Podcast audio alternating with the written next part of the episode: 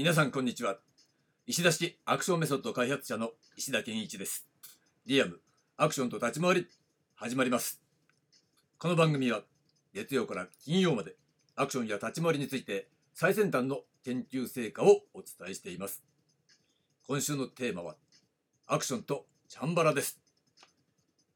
はいということで、えー、今日は月曜日新しいテーマの始まりです。今週のテーマはアクションとチャンバラということでね、えー、これね、私もね、調べてみたら、えー、以前にチャンバラとアクションっていうね、エントリーがあったんですよ。だけど、アクションとチャンバラっていうものをね、えー、テーマとして、えー、設定したことは実はなかったということで、まあ、今回は、えー、チャンバラをね、取り上げるにあたって、もちろんアクションとの関係があるかないかって言ったら、これは当然あるわけなんですね。だから、えー、アクションとチャンバラというテーマでお届けしたいと思います。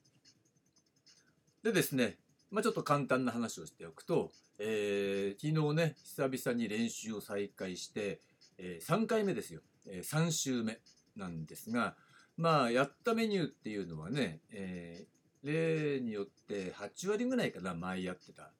内容のね、えー、メインコンテンツとしての、えー、内容が8割ぐらいやったんだけど、うん、これ大体分かりましたね。何が分かったかっていうと、え、3週目でほぼ、えー、元通りに戻ったっていう感じね。だからやっぱり長年ねやっぱ練習をやってるあと同じことを続けるっていうこともいい面と悪い面あるんだけれども、えー、最低限同じことを続けるっていうことにプラス、えー、普段と違ったことをやる新しいことを付け加えるこれは重要なんですよ。で最低限同じことを続けるってことはずっとやってきたわけでまああの練習動画とかあるじゃないですか。上げてるじゃないですか。まああんなようなことをやってるわけですよ。だけどやっぱね戻る、えー、大体3週で戻った。だから1ヶ月かからずに3週間で戻ったなと。いうふうに実感したんですね。でもちろん環境が違ったりするし履いている靴なんかもね違ったりするから若干ねまだ慣れていないし、まあ、ちょっと靴が重たいななんて思ったりもしてるんだけど、まあ、大体戻りました。ということでですね、えー、皆さんにお勧めしたいのは、何でもいいけどさ、最低限同じ練習は続ける。うん、それ回数とか関係ないんですよ。それ自分のペースで続けるってことをずっとやってると、ちょっとやそっとね、休んでも、まあ大体1ヶ月あれば戻りますよ。同じペースでやってるとしてね。それが週に1回なのか。それとも、なんだろうな、3日に1回とかさ、1週間に1回、えー、それから1日おきとか、いろいろな頻度で、えー、いろいろなことを繰り返すってことはあるんだけれども、まあ大体1ヶ月ぐらいでおおむね戻るんじゃないかな。だってさ、えー、我々は別にスポーツ選手じゃないし、記録を争ってるわけじゃないからね。えー、自分のコンディショニングとして体感として、えー、どうなのかっていうことが重要なわけですよ。だからまあやっぱり続けるっていうことをずっと行っていく。うん。だからやめないことが大事。続けることが大事。うん。だから回数とかハードにやるとかそういうことよりもやめないこと、続けることが重要なんですね。で、ここまで戻っちゃうと、あ自分としてはもうほら、結構自信を取り戻すっていうかね。大抵みんなね、この壁が越えられないでやめちゃうんだわ。ああ、俺もうダメだわと。年だとかね。どっか痛えとかさ。だからそういったことを自分の言い訳にしないためにも、えー、こういう基準を持っておくと、えー、大丈夫っていうことを自信を持ってね、自分自身に対して、えー、伝えることができるわけですね。うん。まあそんな話でした。だから皆さんにもね、えー、練習は、えー、続けることが大事、やめないことが大事だということはね、えー、ぜひ実践していただきたいと思います。では、えー、今日のテーマいってみたいと思うんですが、今日のテーマは月曜日、残念な作品ということでお届けします。残念な作品、何かというとですね、まあちょっとこれは、えー、以前にね、話した、えー、時代劇の DVD を借りてみたんですよ。これはまあ、えー、前回何かっていうと、前回はその予告編をね、制作している監督が、自分が、えー、その予告予告編制作に携わった作品が、これは熱い時代劇なんだよって言って、おすすめ、ね、リコメンドしてたので、そうなの？まあだけどね、あの前回お話しした時はトレーラー見た時点で、うん、ダメかなこれはと思ったんだけどやっぱほらちゃんと見てから言わないとね、えーそれは失礼だからさ一応見ましたということなんですがまあ見た結果からね、えーその印象をお伝えしておくことにしましょう。まあ批判はしてもしょうがないからね、だ結論から言っちゃうとやはり、えーこれはアクションならぬチャンバラ作品なんだけどチャンバラを舐めているんだよね。つまり立ち回りを軽視しすぎでしたね。まあ他にもいろいろあるんですよ。いろいろあるんだけれども、じゃあなんでそうなるの？っていうと、要するにさ、見せ場の設定っていうところが、えーチャンバラにおいては非常に重要だと思うのね。何を見せ場とするのか。同じ、まあ何回かその戦うシーン、格闘シーンというかね、立ち回りシーンっていうのはあるわけなんだけれども、うん、どこをどういうふうに何を見せ物にするのかっていうポイントは結構重要だと思うんだけどこれがね作品としてよくできてないからやっぱり盛り上がらないっていうのはあるんだけどやっぱりこれはリアリティ重視みたいなイメージなんだろうね。だ要するに気力を振り絞ってなりふり構わず、えー雪の上でこうね相手を、まあ、10人はいなかったと思うんだな78人の絡みをね、えー切っていくわけなんだけれども要するにさ、うん、まず刀が触れてないからそのやっぱさなんだろうねグダグダになって気力だけで戦うっていうようなものをシーンを立ち回りで表現しようと思ったら実はそれ自体は結構難しいわけ。つまりできない人がやってもそれだったらいけるんじゃね？みたいなそういう甘い見込みでやってるわけなんだよ。多くの場合。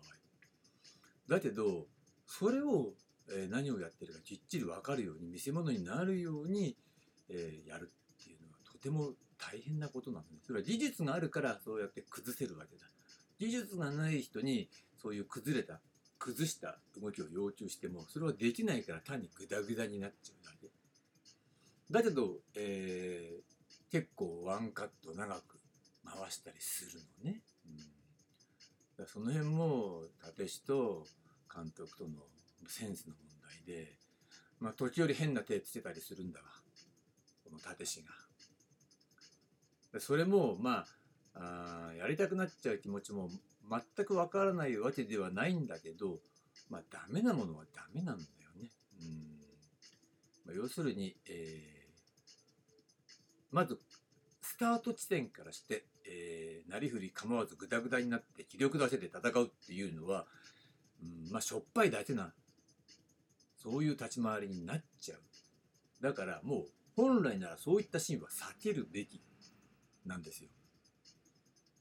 でこれはねできないからやらないっていうことになっちゃってるという意味でだけど、えー立ち回りを見せ物にするとしたらそれは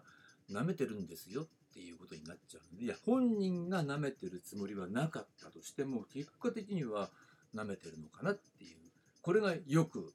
えー私が言うところのね、えーやってる当事者が一番舐めてるっていう。当事者にね舐めてるつもりはないんだけど、えーその姿勢そのものが根本的に舐めてるんですよっていう。だからある意味それは立ち位置の問題なんだろうね。うん。うん、いや僕は時代劇大好きですからって思ってたとして時代劇ファンなんです。ぜひ、えー、廃れた時代劇を、ね、なんとか後世に残すためにも時代劇を撮りたいと思ってるって思ってたとしてもそれ時代劇ファンの立ち位置だからさ時代劇を撮るっていうことやるってこと表現するってこと全く分かってないっていう意味においては舐めてるよねということに残念ながらなってしまうというようなことを感じたわけです。でまあチャンバラの見せ方に対してもビジョンがないことというのが明らかなんだよね。でなんでそうなっちゃうのっていうと、うん、結局、まあ、しょっぱい表現を要求されてもそれ文句が多分言えないんじゃないかなと思うんですよ。なんでって言ったらそれは、え監督がオーナー資金提供者でもあるからね。あだからさ仕事ないからさ、それに逆らうってことが花からできない。だこれがよくある最近多いね。金で素人に買われている、えプロ。それ自体が舐められてますよということをちょっとねあ伝えしておきたいと思います。前も話したよね。そのどっかの某テーマパークみたいななんか忍者ショーかなんかのプロももうあれも自分たちができもしないのにプロにやらせて。ね。あのドローンとかでね空撮とかも入れてみたいな内定が僕撮ってみてみたいなことやってるのもあったよね。うん。まあ、他にも何？今公開されてんのかね？なんかそのアクションもの？格闘家が出てるアクションものなんかもうん。まあプロに金払ってそれも同じ自主制作だよね。事実上の。プロに金払って、えー、やらせてもらってるっていうね。だけど俺たちはすげえだろどんな問題って、まあ、思ってるかどうか知らないけどさ。だって知らない表現に対してよくそういうことできるけどできるなって思っちゃうんだけどまあそれはプロに金払ってやらせてもらってますから。自信を持って、えー、しかも自分で金出してるんだからいいじゃん。的な感じっていうのはやっぱり舐めてるんじゃないかなっていうのが、えー、常に共通する問題として浮かび上がってくるわけですよ。まあそれというのもやっぱりアクションとは何かチャンバラとは何かみたいなことが、えー、分かっていないっていうことプラス、まあ、それだけやっぱりね業界なり、えー、やる側アクションもやる側の、えー、パワーが相当低下しているということが伺い知れるわけなんですね。まあそういったことを作品として、えー、感じたわけなんですがもう一つねちょっと話題はずれるけどやっぱ YouTube なんかで最近武術家の人がねまあいわゆる、えー、剣術ですよ剣術居合の流派を継承してるね人っていうのがさ多分世代交代で若い人に、えー、が何代目想定みたいな感じで。受け継いでるんだろうね。そういった人っていうのは積極的に、えー、YouTube とかで動画を配信してたりするんだけどそういう人たちに共通するものこれ見てたらさ要するに刀振り回す系の動きっていうのが見せ物になるってことは分かってるからその流派の中のそういった面白い動きをピックアップして取り上げて見せてるんだけど結果的にさでもそれだけ見てたらさまあいわゆるジュラとね通称言われるアルミ製の軽い刀を使ってやってるわけだけどさ、うん、結果的にそれってさジャグリングなんだよね、うん、悪いけど。でなんかさ普通さ1本目2本目とか言って型があってさもう1本目はこう抜刀してから真っ向で切って納刀とかそういったことなんですよ。それが1本目から例えばね、えー、12本目まであるとかなんかそういった形でさちょっとずつそれがね、えー、難しくなっていったり今度は横に対する攻撃とか背後に対する攻撃とかね入っていったりするんだけど